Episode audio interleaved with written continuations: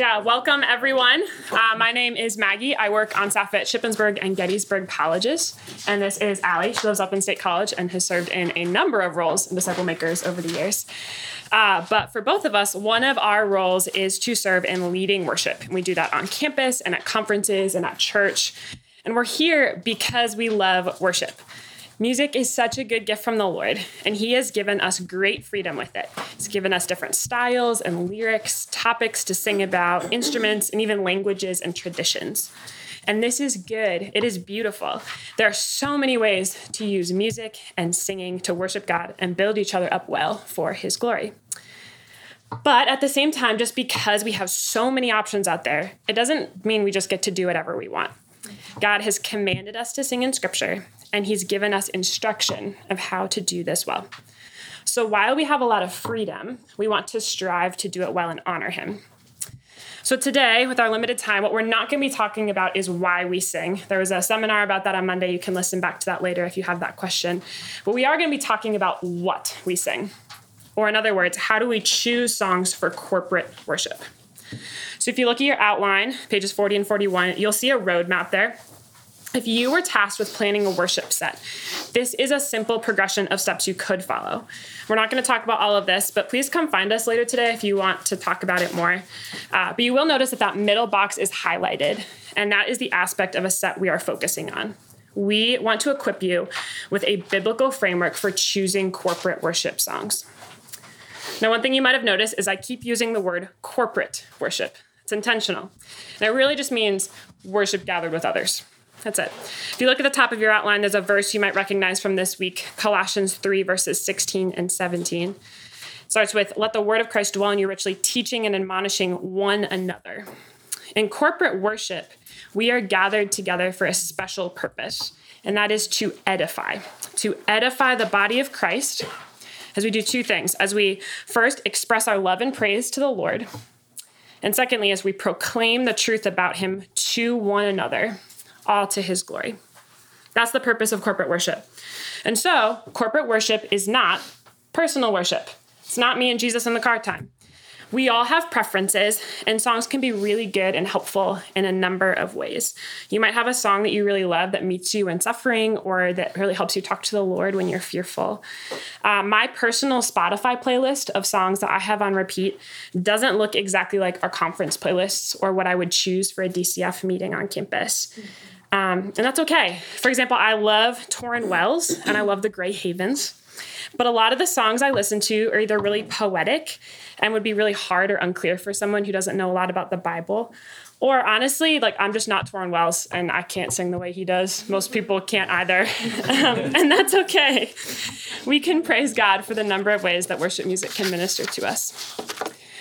But just because a song is helpful for me does not necessarily mean it's automatically a good song for corporate worship. I'm gonna say that again because it's important. Just because a song is helpful for me does not necessarily mean it is automatically a good song for corporate worship. Why? Because there are other people around. There are other people around on purpose and for a, its own specific purpose. And that is edification. I've used this word already. I'm going to define it for you. Edification really just means instructing, means building up, means strengthening in faith, growing in Christlikeness. In other words, it's the same goal as discipleship to grow and be shaped as followers of Jesus. And so corporate worship helps us pursue those things together. As we're singing these lyrics together, I am instructing and building you up, and you are strengthening my faith and helping me grow in Christlikeness. We are pursuing discipleship together. So if you were to ask me, well, Maggie, well, should I choose a hymn or a contemporary song or a gospel song? Which is the best song? Well, that's actually the wrong question because any song of any genre can be a great corporate worship song as long as the song is edifying the people in the room. So if edification is the goal, then what should a song actually be doing to disciple the hearers? Well, we have instructions in the Bible for that because we can look at what God says about discipleship. So, in your outline, we printed a couple verses from Philippians 1, verses 9 to 11. Uh, this is Paul, his prayer for those that he disciples. Says, And it is my prayer that your love may abound more and more with knowledge and all discernment, so that you may approve what is excellent, and so be pure and blameless for the day of Christ, filled with the fruit of righteousness that comes through Jesus Christ to the glory and praise of God. So we're going to make some quick observations about Paul's desire for those he disciples. First of all, verse 9 he wants their love to abound more and more. Similarly, we can choose songs that guide emotions and actions to love God and love people more. We can stir each other up through worship to think and feel and act in love. Second thing Paul desires, he wants them to delight in what is true. And to do that, they actually have to know what those things are and be able to discern when they're seeing or hearing something that isn't quite true. And we can pursue that same thing in worship by choosing songs that declare and affirm biblical truth. We have an entire book full of gloriously specific truths about our God, and songs can help us learn and remember them. And that means we can also be discerning uh, when choosing uh, songs that are too vague or unclear or saying things that are even untrue. Uh, for example, we're going to look at a song in a couple of minutes that describes a person as, quote, too lost to be found, which is a nice poetic line, but biblically, that's not true because no person is beyond the reach of God's grace. And finally, he wants them to grow in Christ likeness. Uh, you see that at the end of verse 10, he wants them to be pure and blameless. verse 11, filled with the fruit of righteousness. Paul wants productive disciples. And not just people who are like getting a lot of stuff done every day, but disciples who are by grace producing fruit through their actions and their thoughts and their character. And so, similarly, songs can help people grow in Christ likeness and lead holy, productive lives, encouraging people to pursue things like obedience and courage and faithfulness to God's word. And as we do all these things through dependence on Christ, like it says at the end of verse 11, it's done to the glory and praise of God. God is glorified. So, if corporate worship is a form of discipleship, then it really matters what we sing. So, now Ali is going to walk us through a tool to help equip us to be discerning as we choose songs. Yeah, thanks, Maggie. It really does matter what we sing, and we really need to develop discernment to do this job well. It's a special opportunity we have. Who are, who are worship leaders in your church or on your campus in this room? Okay. It's not just worship leaders who need to learn this. We in the congregation need to learn discernment too. I've done this for about 20 years. I've made a lot of bad choices. so all of us need to learn together and we're excited to do that. So if you look on your outline on the on the opposite side, there is a song evaluation tool that we have developed from God's word, from the very scriptures we looked at.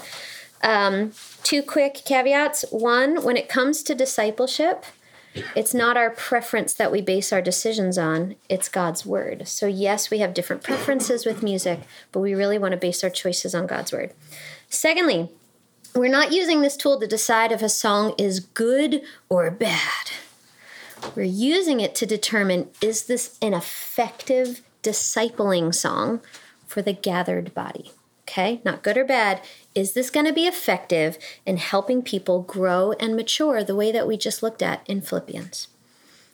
So, I want to start by looking at actually the second and third aspects on that checklist because they come right out of the scriptures we were just looking at. Number two says, Does the song include objective biblical truths about the Lord in an understandable way? In other words, does it delight in and affirm the truth of the scriptures?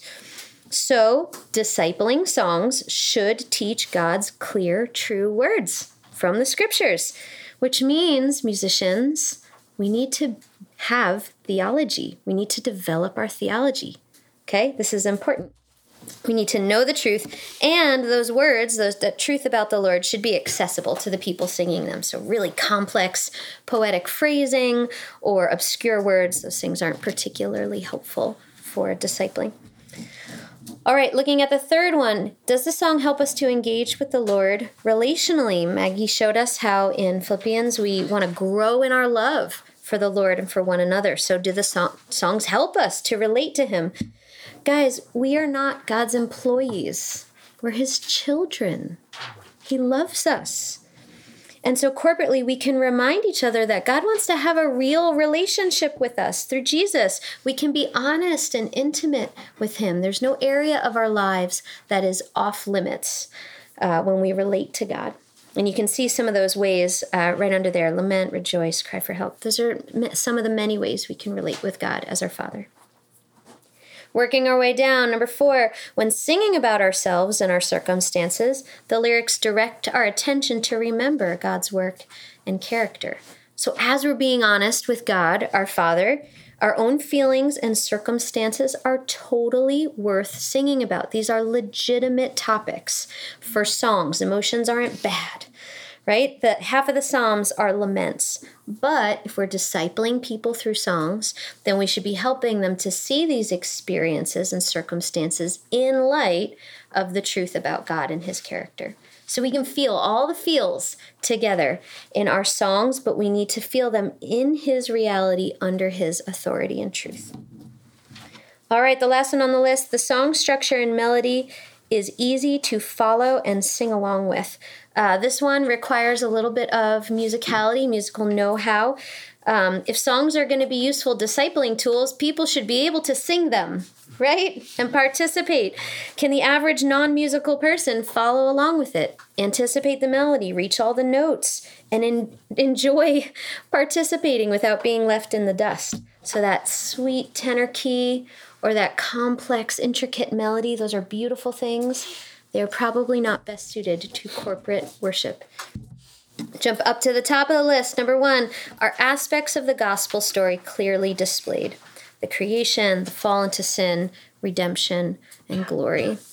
Guys, Jesus is the one who rescues us and transforms us from beginning to end, from creation to glory. But we're really forgetful people, right? So, discipling songs should remind us of these things. They should disciple us by constantly pointing to God's salvation plan through Christ. Okay, that was fast. We're going to put it to use because I really want this to be helpful to you to use immediately back on your campus, maybe in your church this summer. It is worth it to do the work of growing in discernment to disciple God's people through excellent songs, we can really move on from, from childish thinking and a consumeristic thinking in these ways and start to serve with wisdom. So, we handed out a sheet. It's got four songs on it. We're going to look at the um, uh, Mercy is More, Rise Up Lazarus side. There's two on the other side that you can consider as optional homework. And we're just going to work our way through this song evaluation tool um, for these two songs. Take a quick look. Okay, well, we're just going to call it out. So you feel it free to circle these things. We're going to go pretty fast. Um, Maggie and I are gonna are gonna give you a lot of it, but I want you to shout it out if you're seeing things. So we're gonna look at His mercy is more first. We're gonna look at them sort of side by side. Let's look at aspect number one, or aspects of the gospel story clearly displayed. So in His mercy is more. Where do you see aspects of creation, fall, redemption, glory? Just call it out. His blood was the payment. His blood was the payment. That's redemption. Good, circle that. He stood beneath a debt we could never afford. Okay. Yep, so that's fall into sin. Mm-hmm. What else do you guys see? Just go fast. Calling yeah. us home. Just saying, our, I'm sorry. No, no, you go. Just saying our sins, they are many. Our sins are many. Yep, there's fall. He's calling us home. That's that's glorification, right? What else do you see? We constantly roam. We constantly roam. That's our sin. Mm-hmm. You want to throw some more out there? Good. All right, we're gonna move really fast. Okay. So there's His mercy is more. Rise up, Lazarus. Sorry if you don't know this song. It's real catchy, fun song. Where do you see aspects of the gospel story displayed in this song?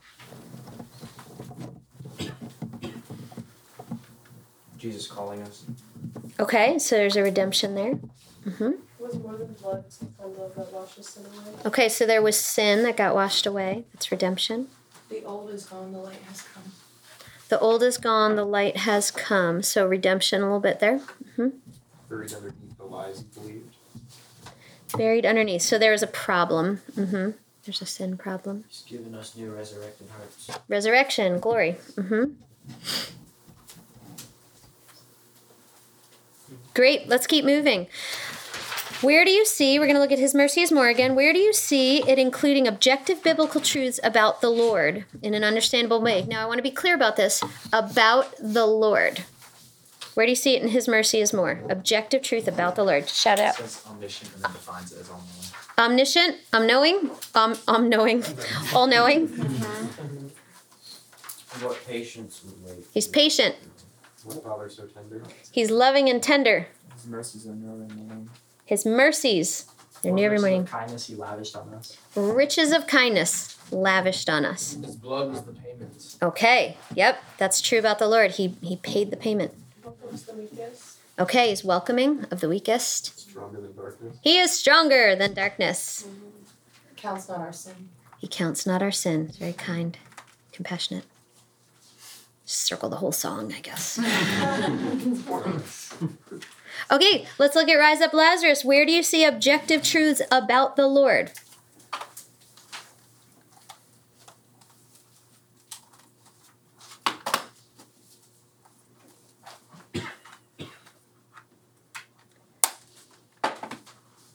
Voice of Jesus calling us. He calls. Yep, he's kind to call. He's giving us new resurrected hearts. Okay, he's giving us new hearts. It's the kind of love that washes sin away. Mm-hmm. So he has the power to wash sin away. Stone's been rolled aside. Uh, let me find that. The stone's been rolled aside. We'll we'll put a dotted line ar- around that because we don't know for sure if that's about the Lord. Okay. It's inferring. All right, let's move on. Where does this song help us to engage with the Lord relationally? So now we can look at us, right? Where is there a problem about us? And that when we're responding in some way. In His mercy is more. What does it say about us? Huh? Our sins there are many. Our sins, there are many. Yep. In particular, how are we relating to the Lord about that? Or welcomed? Mm-hmm. Yep. That's a relating word. We're welcomed. Even though we constantly roam, he calls us home. Mm-hmm. So there's a relationship there. Talks about God not holding our sins against us. He's not remembering our wrongs. Mm-hmm. Yeah, I would probably put that in the objective biblical truths about the Lord, but there is a response to that. And what's the response to that? Praise the Lord. Right, praise. Yep, that's a response. Okay, let's look at Rise Up Lazarus. What a where do you see our relating to the Lord in Rise Up Lazarus?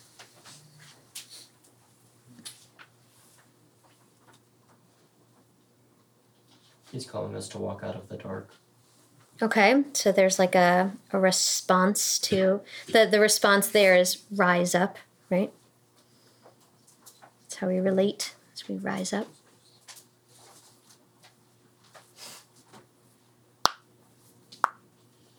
In the dark and alone without Christ.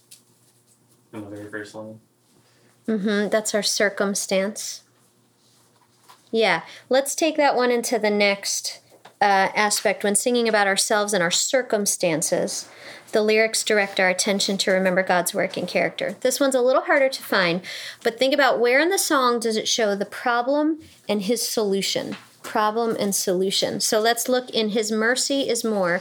Where do we talk honestly about the circumstances and then He's the solution? Our sins there, then, then you reply with his mercy. His mercy is more. Mm-hmm. Our sins, His mercy. That's great. In the last verse, there's almost an answer before the circumstance and talking about his blood was the payment um, to the debt we could never afford. Yeah, it's kind of in reverse order, but there's a debt, and He provided the payment. Excellent.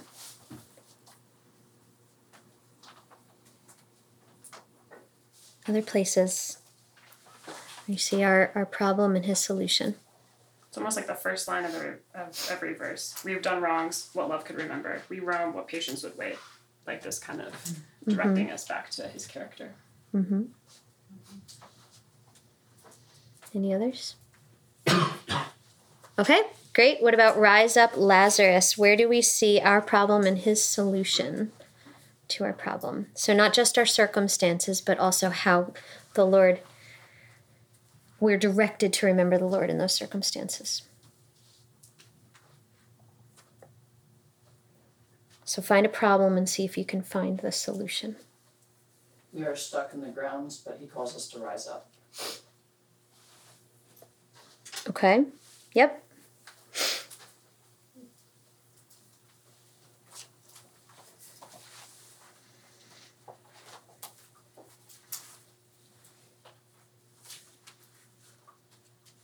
All right, let's talk about the last one. The song structure and melody is easy to follow and sing along with. I'm just going to give this one to you guys. Um, in terms of His mercy is more, um, every syllable has a beat. It's a pretty um, predictable melody, and every verse is the same. It's sung the same, and it only covers an octave and one note. Uh, with Rise Up Lazarus, it's super fun to sing, but there's a lot of syncopation, and verse two is different than verse one. There's interesting instrumentals and things like that, which are really beautiful. But it's it, there's a number of different kinds of sections, and it covers an octave and five notes, an octave and a half, which is a, about as far as most people can sing. So you kind of got to know your audience on that. All right, that took us like five minutes to do. I want you guys to see that this isn't a long and grueling process, but it's important because looking at your paper and the stuff that you circled, which one would you decide is a more effective discipleship tool to use in corporate worship? His mercy is more, right? You can see Maggie's been color coding it. His mercy is more, right? Remember, we're not saying that Rise Up Lazarus is a bad song. We're saying it's an ineffective song. If the point of corporate worship is discipleship together, okay? On the other side, you have some homework you can practice with. And let me just say this, maybe you used Rise Up Lazarus real recently in your in your fellowship. It's okay. No song is perfect because no people are perfect. We have a perfect savior who can use us and work through us. But it's really worth it to do this work. And we want you to help us. So there's two more sets left here at Focus. Use this tool on our songs and let me know what you've found. Uh, let me know what you're discovering. We have a delightful responsibility for, before the Lord, and we get to play a part in discipling His people. So I hope this is helpful for you. Oh, and also, we didn't even talk about for number two, objective biblical truths about the Lord. We didn't go even go into what references are being made to Scripture in these songs. We have those written down. That's also another really excellent exercise to do.